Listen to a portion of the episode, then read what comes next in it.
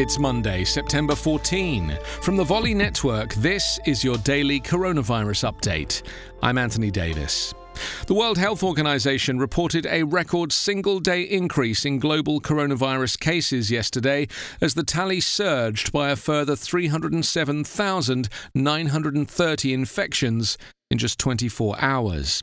The biggest increases were from India, the United States, and Brazil, according to the agency's website.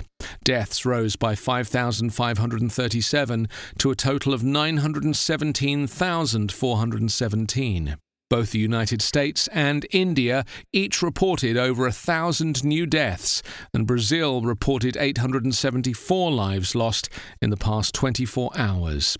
COVID 19 infections are still rising in 58 countries, including surges in Argentina, Indonesia, Morocco, Spain, and Ukraine.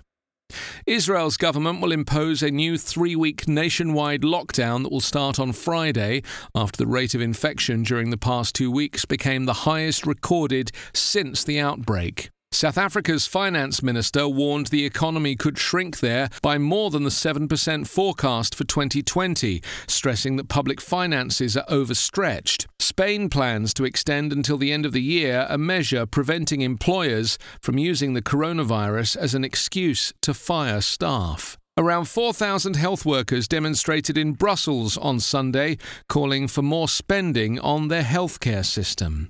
The current number of tested US coronavirus cases has increased to 6,708,458. 198,518 people have died. Coronavirus Update is part of the Volley Network. Find us online at coronapodcast.org.